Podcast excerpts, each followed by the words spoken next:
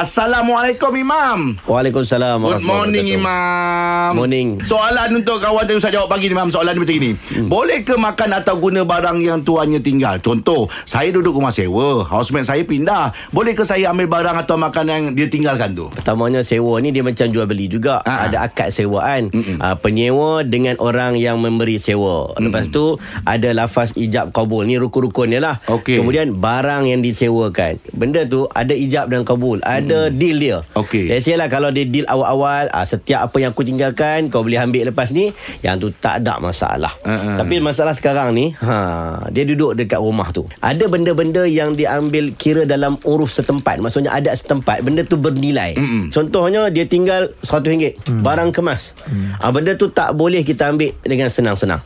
Okey, kalaulah kita nak ambil untuk menyimpannya, tak ada masalah. Mm-mm. Dengan syarat ah, kalau kita nak bagi kepada dia semula. Mm-mm. Ah, contoh.